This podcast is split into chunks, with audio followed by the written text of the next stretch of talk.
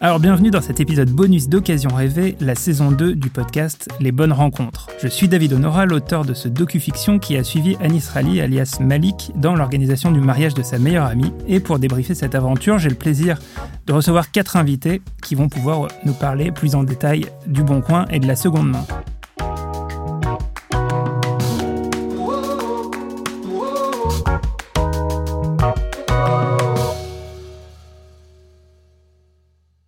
Alors d'abord, euh, Élise Goldfarb et Julia Layani. Salut Salut Voilà, qu'on a déjà entendu dans le premier épisode et qui ont donné la, bonne idée euh, de mettre Malik sur la piste de l'occasion pour l'organisation de son mariage. Carrément. Toutes les deux, vous avez fondé Fresh en 2017, un média féminin inclusif voué à faire tomber toutes les étiquettes. Vous avez depuis lancé votre agence euh, de publicité et de conseil et vous animez aussi le podcast Coming Out sur Spotify. Bonjour à toutes les deux. Bonjour, merci beaucoup. À mes côtés, j'ai aussi en direct du Brésil Olivier Ezac, qui est fondateur du Bon Coin. Bonjour Olivier. Bonjour à vous. Euh, effectivement, en direct du Brésil, avec un petit peu de bruit derrière moi. Il y a ma fille qui a son, son cours sur Zoom également. On est tous sur Zoom aussi. Génial, le Brésil, vous êtes où? Je suis à São Paulo. Ah, trop bien. J'étais à Touloum, là, la semaine dernière. Ça n'a aucun rapport. C'est pas au Brésil Oui, mais c'est en Amérique latine, ce n'est pas loin. Et puis enfin, Antoine Joutot, euh, directeur général du Bon Coin. Oui, en effet, c'est bonjour à tous. Alors, euh, ensemble, donc, on va parler euh, de la seconde main, de, l'histoire aussi du, Bon Coin. Et pour commencer, on a pu le voir avec les différentes personnes rencontrées par le personnage de Malik dans le podcast. On peut à peu près tout trouver et tout faire, tout organiser avec le Bon Coin. Est-ce que chacun, euh, chacune, vous avez entendu parler d'expériences originales qui ont pu se faire euh, grâce au site? Peut-être euh, Antoine d'abord pour commencer. Oh, bah, je pense que le Bon Coin regorge d'histoires quotidiennes et d'originalité puisque ça raconte des, moments de vie. Et notamment avec Olivier, comme on faisait le support client à l'époque, on a eu plein d'histoires un peu marrantes je pense que la dernière, c'était notre dernier anniversaire, parce que nous, on aime bien fêter nos anniversaires. Donc, euh, pour, pour, nos 10 ans, euh, on avait invité euh, un couple qui s'était rencontré pour, sur Le Bon Coin, qui avait fait un bébé. Récemment, on a même une demande en mariage sur Le Bon Coin, en utilisant une annonce. Donc, oui, je pense que c'est un endroit où il y a des changements de trajectoire. Et c'est ce qu'on essaye de raconter à travers ces 15 ans, ces différentes histoires qui rythment la vie du Bon Coin. Euh, Élise, Julia, vous avez des, histoires euh, à raconter autour de ça? Ben, On n'a pas une histoire en particulier euh, rocambolesque, mais c'est sûr qu'en tout cas, ça fait des années qu'on gagne de l'argent grâce au Bon Coin et qu'on achète des trucs trop cool et qu'on rencontre des gens trop sympas quand on fait des échanges en physique. Donc ça, c'est sûr que c'est des bons souvenirs en vrai.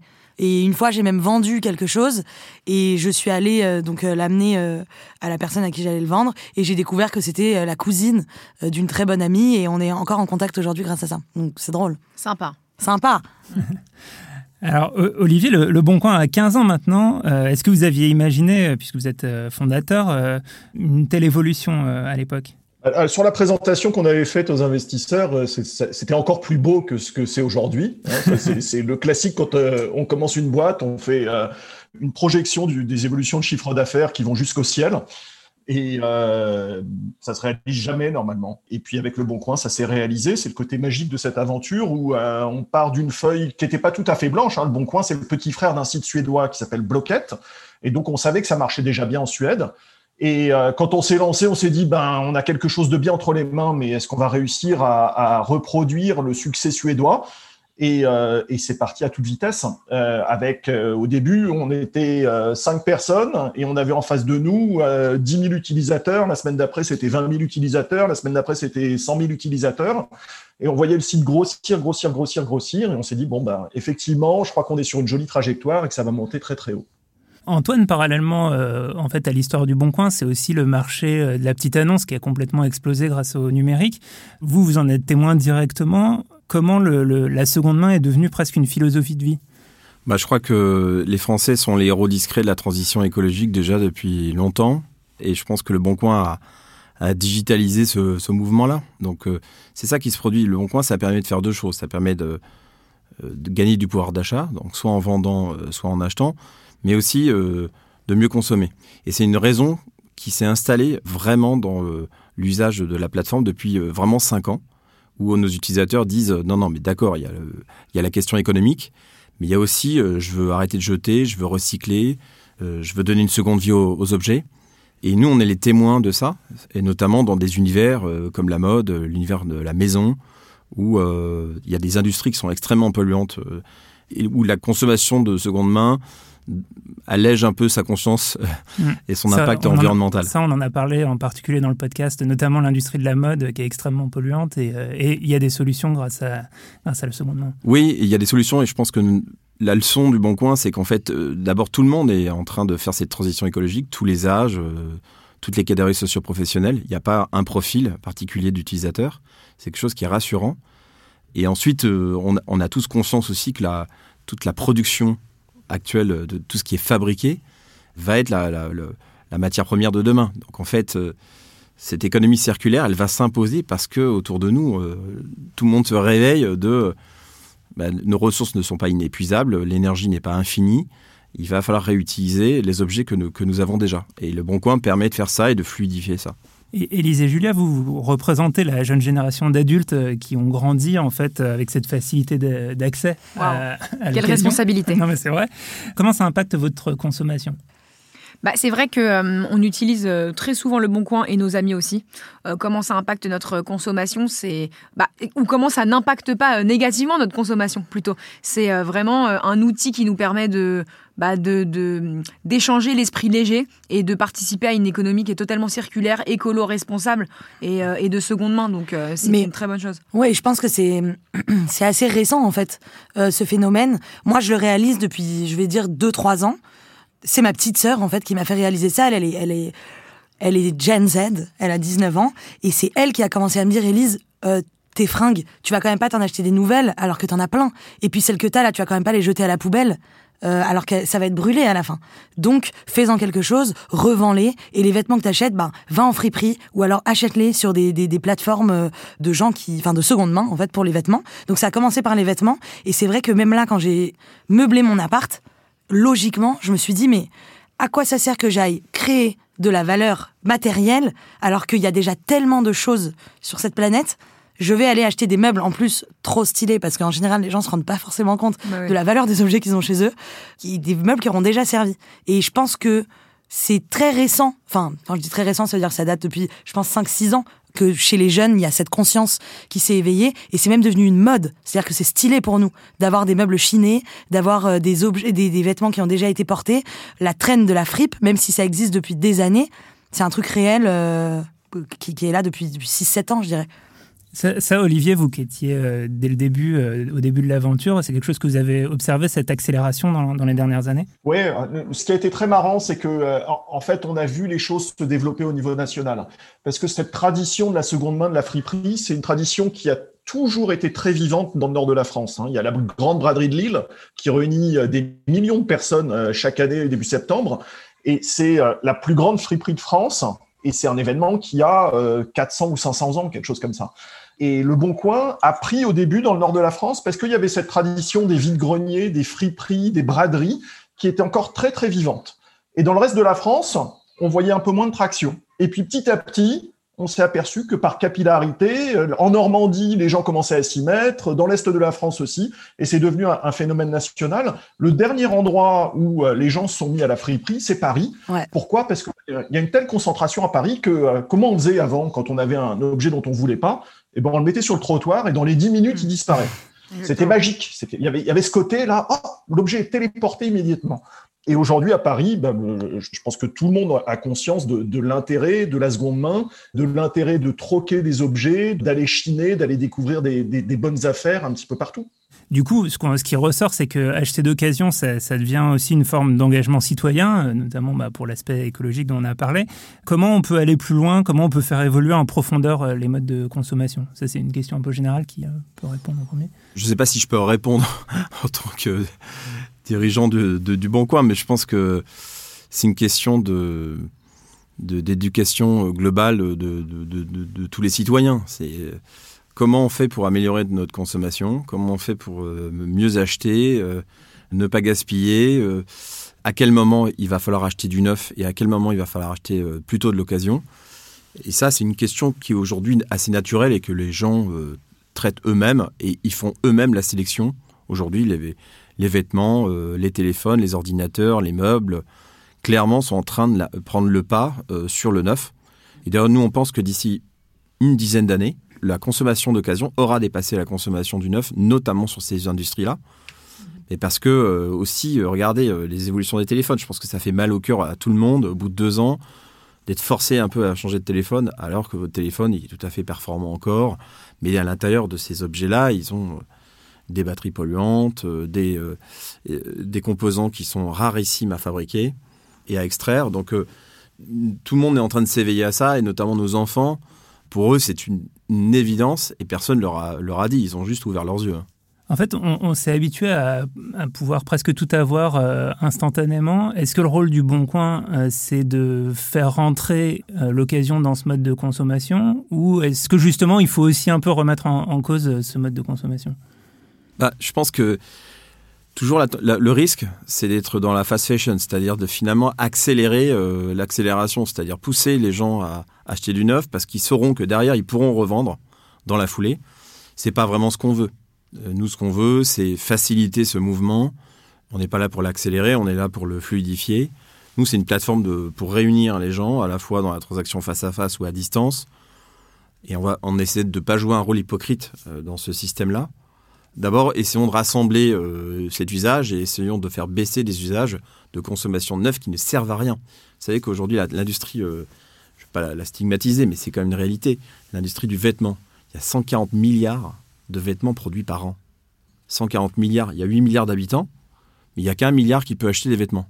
Donc ça fait 140 vêtements par personne par an ça n'a pas de sens. Bah il n'y a qu'à regarder nos armoires. Je veux dire, ça dégueule, ça déborde. C'est euh, complètement, euh, complètement fou. Ça dégueule. Ça, dégueule. Non, mais c'est vrai.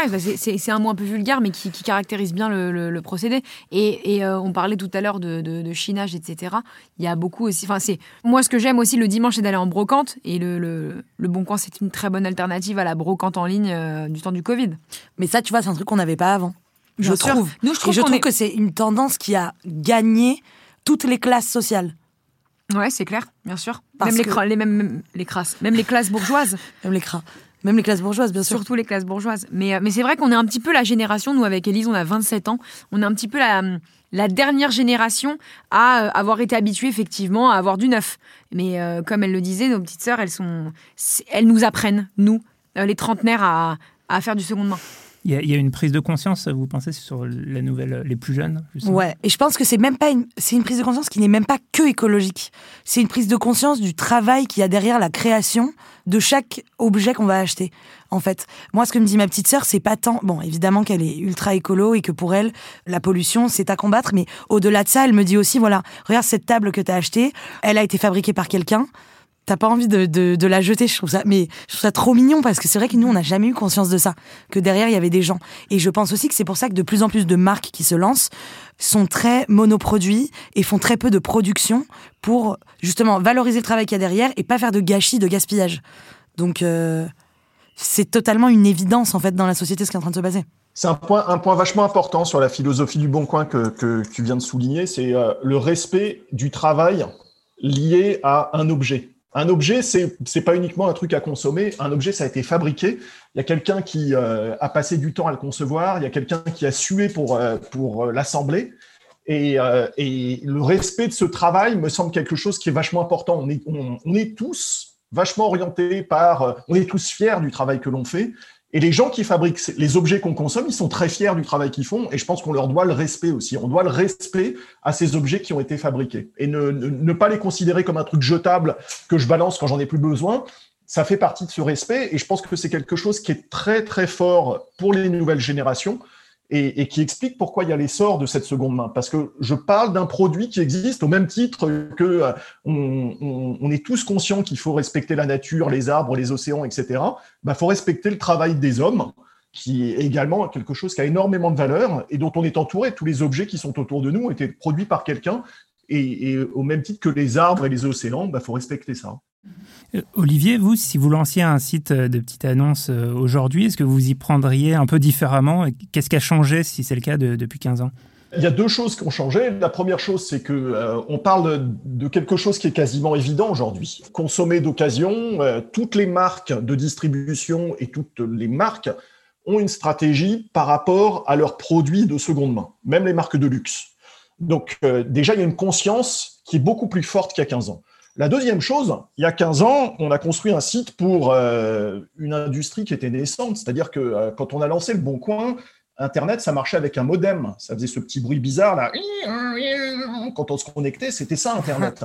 Hmm. Aujourd'hui, tout le monde est habitué à un usage numérique et donc il faudrait faire un produit qui est complètement différent. Si on regarde, on a l'impression que le Bon Coin n'a pas changé depuis 15 ans.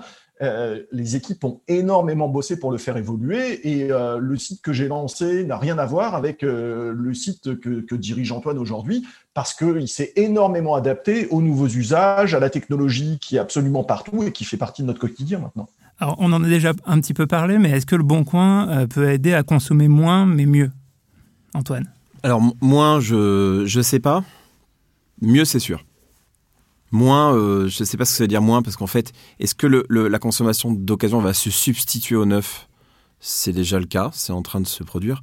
Ensuite, est-ce qu'il va produire des phénomènes d'accélération sur certains produits? Euh, Ça, j'espère pas. J'espère que ça va être de la vraie consommation d'occasion, c'est-à-dire euh, si en effet il y a un calcul, comme on le voit dans certains usages de certains utilisateurs, de j'achète pour mécaniquement le revendre trois mois après pour enchaîner pour avoir la, prochaine collection, bah là on échoue. Parce qu'en fait, finalement, on, accélère la vente de neuf euh, pour recycler et pour pousser les marques à refabriquer. Donc si c'est ça, non, ça fonctionne pas. Par contre, si c'est en effet une substitution, oui, ça fonctionne. Et c'est à peu près la moitié des achats sur le bon coin aujourd'hui. La moitié se substitue à du neuf et on pense que ça va accélérer. Et je pense que surtout, depuis un an, il y a quand même une bascule de consommation qui se fait avec le, Covid, enfin la Covid, qui est tourné un peu, sur un peu plus d'authenticité et les priorités ont un peu changé vers des achats plus euh, d'intérieur, de plus de confort, plus d'authenticité, plus de sport, etc., qui est en train de basculer. Donc ça, on, pense, nous, on prédit que cette bascule de consommation va se faire à l'occasion, un peu au détriment du neuf, mais finalement pour le bien de tous on a beaucoup parlé euh, des objets parce que je pense que c'est une grosse proportion de, l'activité sur le Bon Coin, mais euh, comment les aspects positifs euh, du site se manifestent dans les autres secteurs couverts par le Bon Coin, que ce soit la recherche d'emploi, l'immobilier, l'entraide? Bah, Je crois que dans l'univers des petites annonces, ça a toujours été un univers complet. Hein. Quand Olivier a lancé le site en 2006, il y avait une petite trentaine de catégories, il y avait déjà de l'immobilier, l'automobile ancestral que les petites annonces finalement se mélangent et que vous voyez un appartement à côté d'un canapé, à côté de chaussures pour enfants. Et finalement, euh, ce que les gens apprécient, je pense, dans une, solution comme le Bon Coin, c'est d'avoir justement cet accès à tout. Ce mélange aussi de pouvoir euh, rêver de euh, ah bah tiens, ils font des appartements, bah tiens, je vais aller voir, tiens, ils font des maisons, ah bah tiens, je vais peut-être m'acheter un nouveau vélo ou je vais partir en vacances. cette espèce d'extension se fait aussi, c'est un mode de vie. C'est-à-dire que la transformation de, notre de mode de consommation touche aussi d'autres segments.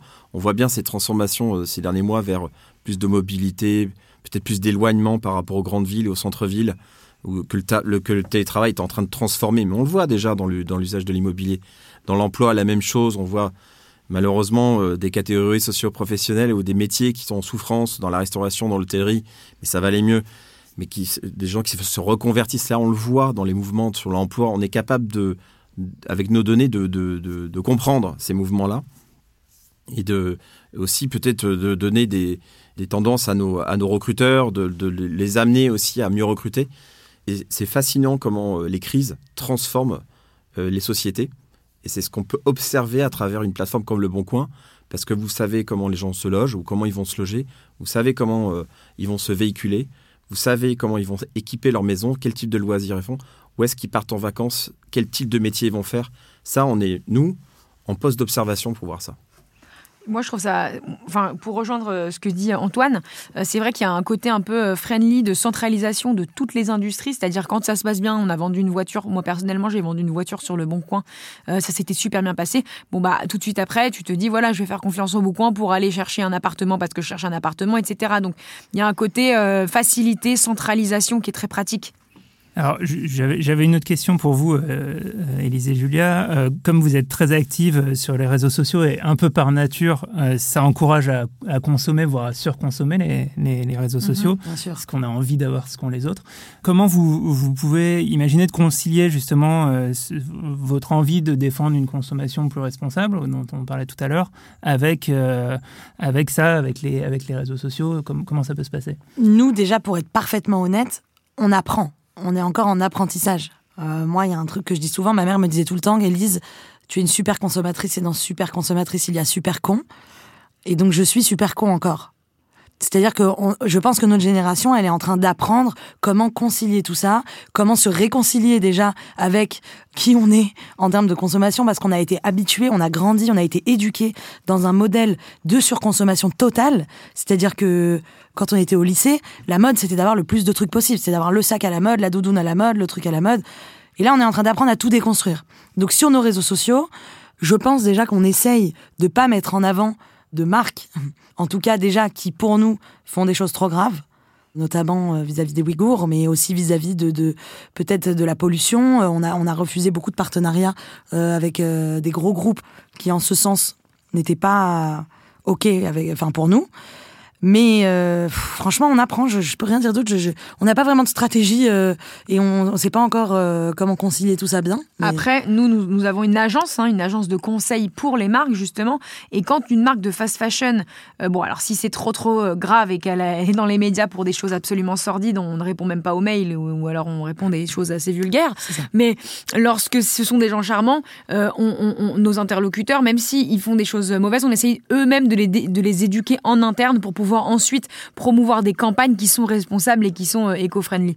Mais voilà, ça, ça va être notre influence. Après, on n'est pas vraiment des influenceurs, des influenceuses, mais on, crée des campagnes d'influence avec des, des, influenceurs et des influenceuses. Et, en, effet, et en effet, on, met en avant des marques voilà, qui sont euh, dans un cercle vertueux. Ouais, on n'a pas envie sur, sur les réseaux sociaux, euh, peu importe l'influence qu'on peut avoir à un tel moment, que ce soit par nos réseaux ou les réseaux des influenceurs qu'on active, on n'a pas envie de, de, mettre en avant des projets qui sont euh, mm. pour nous euh, dangereux pour tout, toute la Exactement. notre vie future. La, question de concilier des, des, choses qui peuvent être contradictoires, elle se pose aussi au niveau de l'entreprise et du Bon Coin, parce que bon, par essence, c'est une entreprise, donc le but, c'est de rechercher la croissance et en même temps, euh, on, en a parlé depuis le début, euh, Le Bon Coin cherche aussi à encourager, si ce n'est une forme de frugalisme, en tout cas une consommation plus, durable. Et donc du coup, Antoine et Olivier, comment, d'après vous, on peut aussi concilier les deux? Alors, avant de te donner la parole, Olivier, mais moi je crois qu'aujourd'hui, il faut faire les deux. C'est-à-dire que nous, on porte un projet qui est un projet d'entreprise euh, qui a des objectifs financiers ambitieux, qui est coté en bourse à travers sa maison mère, qui a une pression financière assez forte. Ok, mais ça c'est le cadre. Et en plus de ça, on doit, en tant qu'entreprise et en tant que plateforme, euh, défendre une consommation raisonnée. Et c'est les deux, c'est-à-dire que l'un alimente l'autre et on a des bons résultats parce qu'on est capable aussi de contrôler nos efforts euh, sur ces marchés-là et qu'on ne dissocie pas le, le, double effort. Et ça, je pense que c'est important et qu'on triche pas dans la communication qu'on fait à la fois vis-à-vis des collaborateurs et vis-à-vis de nos clients. On est très transparent et on essaie de combiner les deux, à la fois une, croissance forte, régulière, euh, financière, mais aussi euh, des engagements d'entreprises euh, en RSE qui, sont, qui sont impactants aussi dans les territoires, qui sont inclusifs, etc. Ça, c'est quelque chose qui est, dans l'ADN de l'entreprise. Et l'entreprise, la plateforme, elle s'étend sur des marchés et elle est là de manière plutôt bienveillante pour faciliter les utilisateurs dans leur accélération vers une transition euh, de consommation plus raisonnée. Mais je pense que c'est les deux et c'est pas l'un ou l'autre. En tout cas, c'est le projet que les 1500 collaborateurs portent. Olivier? Ouais, je pense que aujourd'hui, le succès économique d'une entreprise, il se mesure à, l'utilité que l'entreprise a pour la société. Euh, et je pense que c'est quelque chose que le Bon Coin euh, porte en soi dès, dès les premiers jours. Et c'est quelque chose d'indispensable. Et quand on, quand on pose la question aux consommateurs, quelles sont les marques les plus utiles selon vous? Le Bon Coin, ça, sort au milieu de euh, SNCF, EDF, La Poste, euh, enfin que des institutions, des services publics qui sont des services du quotidien, qui rapprochent les gens, qui nous permettent de bouger facilement, etc. Et au milieu de ça, il y a le bon coin, ce qui montre que aujourd'hui, la promesse d'une entreprise, hein, qui, comme le rappelle Antoine, a un objectif commercial, bah, la satisfaction des actionnaires de l'entreprise ne passe qu'à travers la satisfaction du consommateur. Et le consommateur, il attend de l'entreprise qu'elle remplisse une mission et qu'elle ait une utilité pour la société. Donc je pense que c'est comme ça qu'on réconcilie deux. Alors pour terminer, on a déjà beaucoup parlé de l'aspect seconde main, euh, mais Le Bon Coin, c'est aussi un site et donc un acteur euh, de l'économie numérique. Euh, dans quelle mesure le numérique peut contribuer à soutenir une économie plus vertueuse et plus solidaire? Si, je vais tricher, je vais revenir au début. Le Bon Coin, quand on s'est lancé, une fois plus, donc ça marchait avec un modem qui disait et puis bah, à l'époque, il y avait que des informaticiens fous qui s'intéressaient à Internet. Et ce qu'on a cherché à faire, c'est démocratiser les usages d'Internet. Donc, euh, il y a euh, une personne dans, l'agence de pub avec qui on a bossé qui a eu cette trouvaille et qui a dit bah, en fait, il faut que vous soyez ISO 9 Michu, euh, compatible avec Madame Michu. Et l'interface du Bon Coin est extrêmement simple. Toutes les équipes produits du Bon Coin travaillent sur cette simplicité, ce qui était paradoxalement très compliqué à faire. Hein. Plus c'est simple, plus c'est compliqué à faire. Et qu'est-ce qui s'est passé? Eh ben, en fait, on a démocratisé des usages. Et c'est la révolution numérique, c'est ça. C'est-à-dire que les vides greniers, ça existait avant le Bon Coin. La vente entre particuliers, ça existait avant le Bon Coin. Mais qu'est-ce qui se passe? C'est que les vides greniers, ils avaient une offre qui était limitée, hein, puisque chacun apportait des objets dans le coffre de sa voiture. Aujourd'hui, le Bon Coin, le stockage de toutes ces annonces-là, il est infini. Il y a des millions de produits sur le Bon Coin. Je crois qu'il y a autant de produits que de Français aujourd'hui sur le Bon Coin. Et ça, c'est la révolution numérique. C'est le pouvoir de la technologie. On l'applique à la petite annonce, mais regardez comment nos vies ont changé sur euh, nos moyens de communication, euh, nos moyens de nous déplacer, etc. Tout à travers le numérique, même nos moyens de manger via les, les applis de livraison. Donc on, est au cœur de ça, c'est de se dire bah, pourquoi le Bon Coin c'est un succès? C'est parce qu'on a trouvé la bonne recette pour mettre le pouvoir de la technologie au service de tous les utilisateurs et de tous les Français. Élise Julia, peut-être comment le, numérique peut améliorer nos vies? Ben, Oui, ben, Olivia en vrai a déjà répondu, le, numérique ça a changé toutes nos vies, euh, ça l'a vraiment je pense dans 90%, 98% des cas amélioré, parce que ça a simplifié tout ce qui était compliqué avant. Maintenant, enfin voilà, c'est tout, mais dans tous les aspects c'est pas que dans la, seconde main. Là, oui, c'est vrai, les modes de communication, c'est un truc de ouf. La façon dont on se nourrit, la façon dont on fait nos courses, euh, la façon, enfin, le numérique, ça a tout changé. Même prendre un billet d'avion. Enfin, il y a une époque où je voyais ma mère euh, devait appeler une agence de voyage pour réserver un, avion. Là, je, peux en réserver un maintenant pendant qu'on se parle. Je peux parler et, et, booker un avion pour euh, pour le Brésil, tiens. Donc oui, ça a changé nos vies. Non, mais on rentre euh, dans un, nouveau paradigme civilisationnel, si je puis euh, me permettre. Euh, c'est sûr que oui, évidemment, bah, on peut dire que voilà, ça a bouleversé nos vies, ça c'est une évidence. Nous, on est nés avec des iPhones dans les mains presque. C'est clair que voilà. Et je pense que les générations du dessus ont vu la différence, vraiment la, différence entre ce changement de civilisation. Mais euh, un retour en arrière euh, est impossible, mais en tout cas une, amélioration et se diriger vers un cercle plus vertueux de, recyclage, de, réutilisation des objets. Oui, effectivement, c'est ça. Euh, enfin, en tout cas, ce serait ça l'amélioration, quoi. Bah, euh, l'amélioration sur le, numérique, je dirais même que c'est vérifier que c'est pas trop polluant tout ce qu'on fait. Parce que moi, ce qu'on me dit toute la journée, c'est que oui, le numérique, ça a changé nos vies, mais euh, envoyer des mails aujourd'hui, c'est ultra polluant. Et aller sur Netflix, c'est ultra polluant aussi. Ou acheter des bitcoins, c'est très polluant, selon euh, les dires. Je, pense que c'est un, un, un, bon débat pour compléter tout ce que vous avez dit tous. Ça, ça me semble être, ça va être le sujet, je pense, le prochain sujet de prise de conscience de tout le monde. C'est de dire, mais euh, derrière euh, ces, services-là, il y a des entreprises, il y a des plateformes. Et est-ce que ces entreprises et ces plateformes, elles sont comme leurs produits? C'est-à-dire, est-ce qu'elles sont cohérentes avec la proposition de valeur qu'elles ont? Et là, on va avoir des surprises. Parce qu'en fait, vous allez avoir des entreprises avec des comportements fiscaux inadmissibles. La plupart. Vous allez avoir des entreprises avec euh, un mauvais traitement de leurs collaborateurs. Beaucoup. Bien sûr. Vous allez avoir des entreprises qui polluent parce qu'elles s'en fichent d'avoir euh, des data centers extrêmement polluants, etc. Moi, je pense que ce qui va se passer, c'est que ces plateformes, elles vont être exposées. Aujourd'hui, hein, c'est la magie. Imaginez sur le Bon Coin, vous avez 80% des Français qui passent sur le Bon Coin en une année. Euh, sauf que ce qu'il faut porter derrière, c'est que ces Français, quand ils vont cliquer sur une plateforme, notamment sur le Bon Coin, ils vont vouloir savoir si leur clic il est bio. est-ce que le clic qu'ils vont faire, il est utile? Mhm. Est-ce qu'il est fiscalement responsable? Est-ce qu'il est éthique, etc. Moi, je crois beaucoup à ce réveil-là, parce que ce- cette industrie est en train de se réglementer, s'organiser. Et les plateformes, va falloir qu'elles montrent un peu plus de transparence qu'elles font. Et ça, aujourd'hui, nous, on a. On n'est pas euh, les meilleurs, on n'est pas les plus vertueux, mais on se sent responsable de ça. Et on essaie d'être transparent. Et je pense que ça a un impact sur les utilisateurs. C'est quand vous allez faire un clic, posez-vous la question de savoir ce que l'entreprise derrière va faire de ce clic-là, de vos données, de l'argent que vous avez eu donné. Ça, ça me semble être un- une transformation. C'est la prochaine évolution. ça. Ah, Très Ouais. bien. Bah, mer- merci, euh, merci à tous. Voilà qui conclut euh, cet épisode bonus d'Occasion Rêvée, la saison 2 euh, du podcast Les Bonnes Rencontres, réalisé par euh, Adèle Itel Elmadani. Merci à tous. Merci à vous. Merci. Merci. Merci.